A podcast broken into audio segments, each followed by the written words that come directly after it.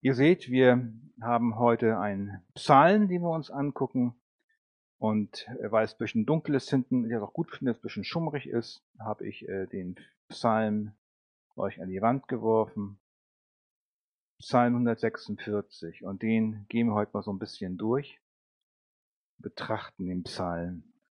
Ich muss erstmal alles aufräumen und sortieren hier. Und bevor wir den Psalm lesen, bete ich noch für das Wort. Danke dir, Jesus, dass wir jetzt auch zum Jahresabschluss dein Wort hören dürfen, damit wir zurückblicken können, um zu danken und vorwärts blicken können, um zu bitten. Denn du bist es, der unser Leben in der Hand hält, unser Leben führt, jeden Augenblick, jede Sekunde. Danke. Das ist Psalm 146 und ähm, steht gern noch einmal auf so ihr, so ihr könnt. Und ihr könnt oben mitlesen und ich lese den Psalm vor. Psalm 146. Und ihr seht, das ist die Schlachter 2000 Übersetzung. Einige haben Luther vielleicht im Ohr. Ich lese hier jetzt nach der Schlachter. Halleluja! Lobe den Herrn, meine Seele. Ich will den Herrn loben, solange ich lebe, und meinen Gott Lob singen, solange ich bin. Verlasst euch nicht auf Fürsten, auf ein Menschenkind, bei dem keine Rettung ist. Fährt sein Geist aus, wird er wieder zur Erde. An dem Tag ist's aus mit allen seinen Plänen. Wohl dem, dessen Hilfe der Gott Jakobs ist, dessen Hoffnung ruht auf dem Herrn, seinem Gott. Er hat Himmel und Erde gemacht, das Meer und alles, was darin ist. Er bewahrt Treue auf ewig. Er verschafft den Unterdrückten Recht und gibt den Hungrigen Brot. Der Herr löst die Gebundenen. Der Herr macht die Blinden sehend. Der Herr richtet die Elenden auf. Der Herr liebt die Gerechten. Der Herr behütet den Fremdling. Er erhält Waisen und Witwen, aber die Gottlosen lässt er verkehrte Wege gehen. Der Herr wird herrschen in Ewigkeit. Dein Gott, O Zion, von Geschlecht zu Geschlecht. Halleluja! Amen. Dann nehmt doch gerne Platz.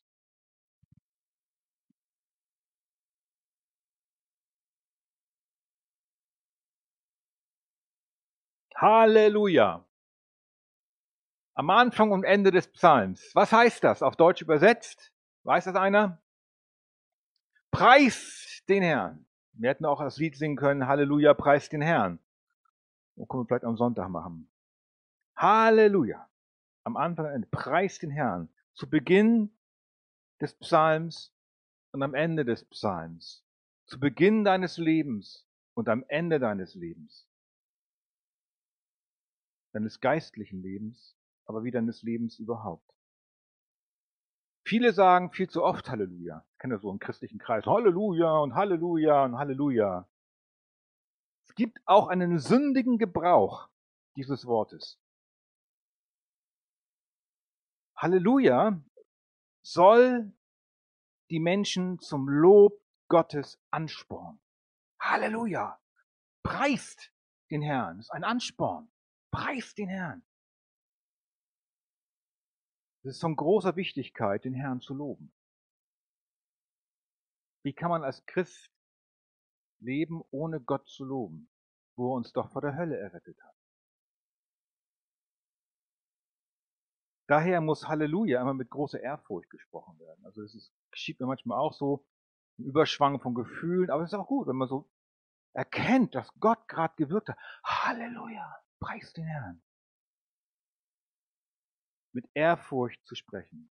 Halleluja auszusprechen ist, wie Spurgeon mal gesagt hat, ein Silberglöckchen läuten, um zusammen miteinander Gott zu loben. Dinglingeling.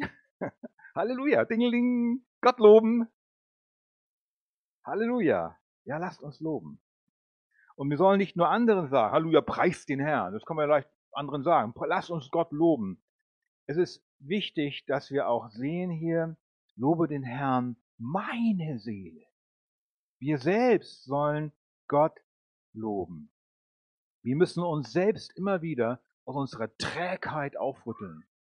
Das Wort Gottes hier ist ein Instrument, der Psalm 146, um dich und mich von deiner geistlichen Trägheit aufzurütteln. Wir vergessen in unserem Alltag so schnell Gott und was er tut. Allein, dass er mich jede Sekunde am Leben erhält. Ich habe das vorhin mit meiner Frau gerade besprochen, die Angst vor Corona. Oh, ich bin 86, habe eine Herzinsuffizienz, Diabetes durchgemacht, einen Schlaganfall, Halbseiten gelähmt und Bluthochdruck, aber ich habe Angst vor Corona. Das ist verrückt. Wir sind ja mitten im Leben vom Tod umfangen. Jeden Augenblick kannst du sterben. Aber was soll da die Angst vor Corona noch äh, vollkommen blödsinnig? Und dann vergisst man einfach, dass Gott jede Sekunde uns am Leben erhält und jede Sekunde das Recht hat und die Möglichkeit hat, uns in die Ewigkeit zu holen. Halleluja! Herr, wache, wecke mich auf aus meiner Trägheit, aus meinem Dornröschenschlaf des alltäglichen Hintreibens, wie es mir ja auch ganz oft geschieht, weil wir ja noch in diesem Fleisch sind und in unserer täglichen Routine drin stecken, in unseren Gewohnheiten drin stecken, in unseren menschlichen Prägungen drin stecken. Und dann machen wir kein Halleluja. Dann loben wir uns eher selbst. Und das, was wir tun. Oder bekommen Selbstmitleid, wenn irgendwas nicht klappt. Nein, wir müssen selbst aus unserer Trägheit aufgerüttelt werden. Lobe den Herrn, meine Seele. Wir haben nur eine Seele. Und wenn sie errettet ist, dann haben wir die Pflicht, den Retter zu loben. Lobe den Herrn, meine Seele. Seine Seele ist ein Imperativ, eine Aufforderung. Und dann kommt die Antwort, Vers 2. Ich will den Herrn loben. Eine Entscheidung. Wie lange? Solange ich lebe. Den Herrn loben heißt nicht perfekt singen, perfekt Klavier spielen. Er fragt nach unserem Herz.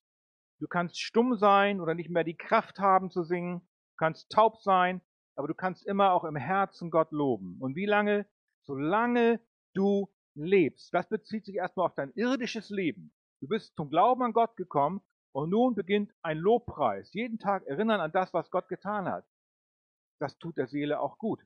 macht uns demütig solange ich lebe. Und dann und meinem Gott Lob singen, solange ich bin. Das verweist auf unsere ewige Existenz, die wir bei Gott haben. Jetzt sind wir ja schon in der Ewigkeit vom Geist her, der errettet ist, aber dann, wenn der Leib abgelegt wird und wir auferstehen und unseren Auferstehungsleib bekommen, dann sind wir ewig. Solange ich bin, die Ewigkeit lang will ich Gottlob singen. Einige stellen sich vor, da müssen die im Himmel immer auf der, Harfe, äh, auf der Wolke sitzen und mit der Harfe spielen. Das ist damit nicht gemeint. Gott Lob singen. Wir werden, wir werden ja Gottes wunderbare Majestät und Herrlichkeit und Endlichkeit in der Ewigkeit nicht ausschöpfen können. Du bist eine Ewigkeit bei Gott. Ewig. Und ewig wirst du ihn loben können. Weil du ewig neu die Herrlichkeit Gottes neu entdeckst in der Ewigkeit. Das ist fantastisch. Unvorstellbar. Das wird automatisch einen Lobpreis bringen weil dann auch die Sünde uns nicht mehr hemmt. Was hemmt dich, Gott zu loben? Meistens ist es deine Sünde, deine Verstrickung an den alten Menschen. Und das gibt es im Himmel nicht mehr. Da sind wir frei von Sünde und Schuld. Und dann bricht der Lobpreis ewig hindurch, solange ich bin. Wir sollen den Herrn loben. Das ist eine Entscheidung. Hier schon und dann in Ewigkeit. Dann die Verse 3 und 4. Verlasst euch nicht auf Fürsten, auf ein Menschenkind, bei dem keine Rettung ist. Fährt sein Geist aus, wird er wieder zu Erde. An dem Tag ist's aus mit allen seinen Plänen. Sehr schön, Vers 3 und 4. Ja, da werden die Verhältnisse so ein bisschen zurechtgerückt. Bei Menschen finden wir keinen Halt. Menschen sind vergänglich.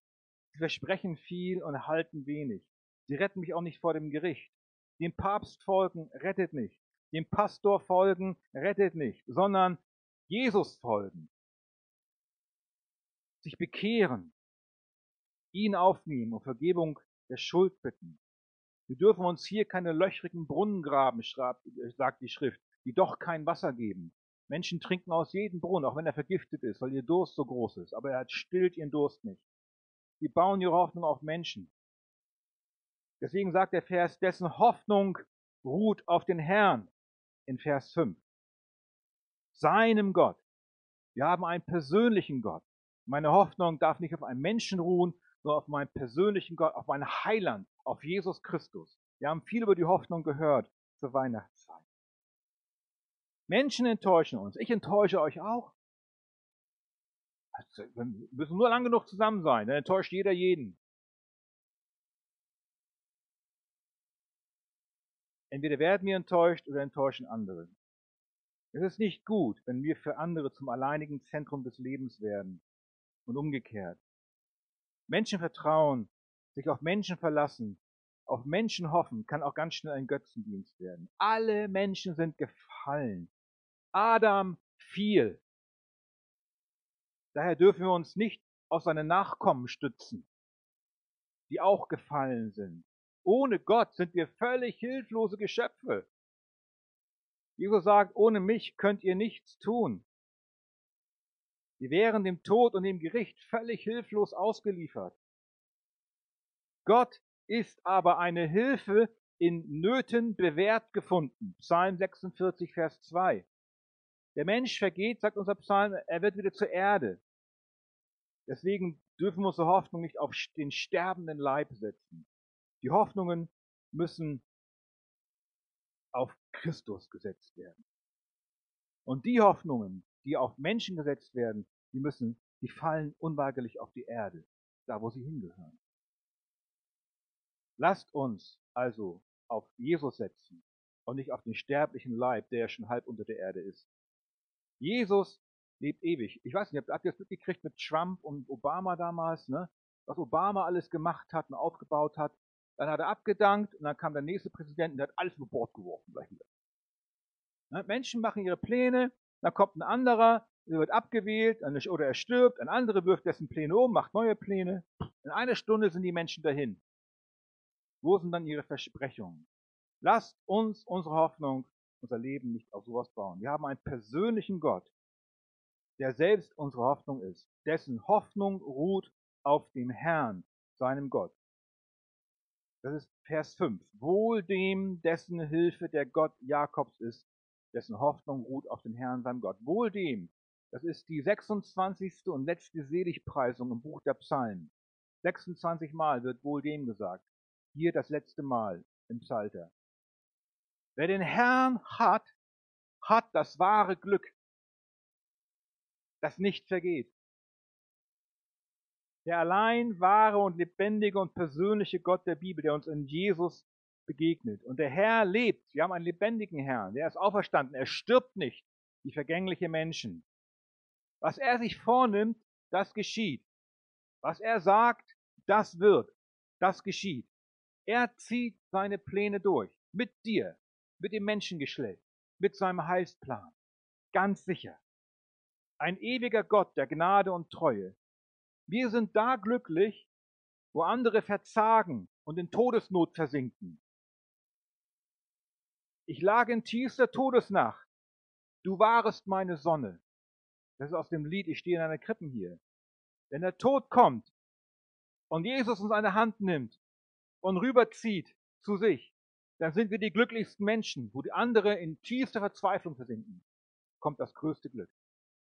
Was für ein Geschenk. Du bist meine Sonne, Jesus. Wir wollen mit keinem Milliardär oder Lottokönig oder Präsident tauschen. Ihr Ruhm ist nur Glitzerkram. Täuschung. Nicht echt. Unser Glück ist ein echter Schatz, der alles wert ist, dafür zu leben. Und dann kommt die Begründung. Dann kommt die Begründung. So, lob ihn, Setz deine Hoffnung auf den Herrn. Warum? Warum? Warum? Jetzt Vers 6 bis 9. Das kann man einfach nur so vorlesen. Er hat Himmel und Erde gemacht. Das Meer und alles, was darin ist. Also er ist der Schöpfer. Er bewahrt Treue auf ewig. Er enttäuscht dich nicht. Er hält sein Wort. Er verschafft Unterdrückten Recht, gibt den Hungrigen Brot. Der Herr löst die Gebundenen.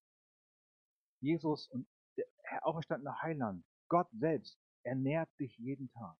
Alles kommt aus seiner Hand. Er hat dich aus der Gebundenheit befreit, der Sünde und der Schuld, aus der Macht des Satans und des Todes. Der Herr macht die Blinden sehend. Ja, wir waren blind, wir sind sehend geworden. Wir sehen Jesus durch das Wort. Er richtet die Elenden auf. Der Herr liebt die Gerechten. Er liebt Gerechtigkeit und die ihm folgen. Er behütet den Fremdling. Wir sind alle Fremdlinge in dieser Welt. Wir gehören nicht mehr hierher. Und Gott behütet uns auf dem Weg nach Hause. Er erhält Waisen und Witwen. Gottlosen lässt er verkehrte Wege gehen. Also warum ist es wichtig, Gott zu loben? Warum ist es richtig? Weil er allein vertrauenswürdig ist. Gottlosen lässt er in ihren Abgrund laufen, den sie selbst gewählt haben. Sie bleiben auf dem breiten Weg, weil sie es wollen. Wir haben ihr Herz zerstockt und Gott gibt sie dahin. Es gibt ein zu spät, es gibt eine Verdammnis. Der Psalm hat an dieser Stelle auch eine Warnung.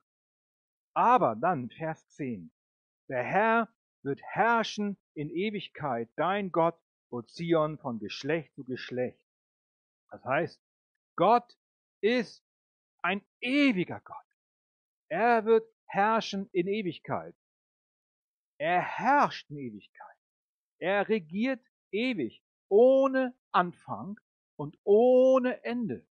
Die Menschen machen sich heute keinen Begriff mehr über die Bedeutung des Wortes Ewigkeit. Sie leben nur noch in, in Augenblicksabschnitten, unterteilt vom Kronos, vom Tickschlag der Uhr, von Terminkalender. Sie denken nicht mehr über die Ewigkeit nach. Oh Ewigkeit, du Donnerwort. Es gibt eine Ewigkeit. es ist entscheidend, darüber nachzudenken, wo ich die Ewigkeit verbringe. Gottes Reich ist ein ewiges Reich.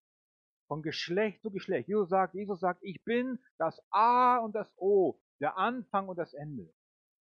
Damit es nicht gemeint, dass es ein Ende gibt, sondern dass er alles ist. Er ist ewig. Und hier endet dann der Psalm. Der Psalm endet, aber das Lob des Herrn endet nie. Es erklingt fortwährend in der Schöpfung und aus den Mündern seiner Kinder, die ihn lieben, die Jesus lieben, hier und in Ewigkeit. Und dann kommt noch einmal Halleluja, preis den Herrn. Amen.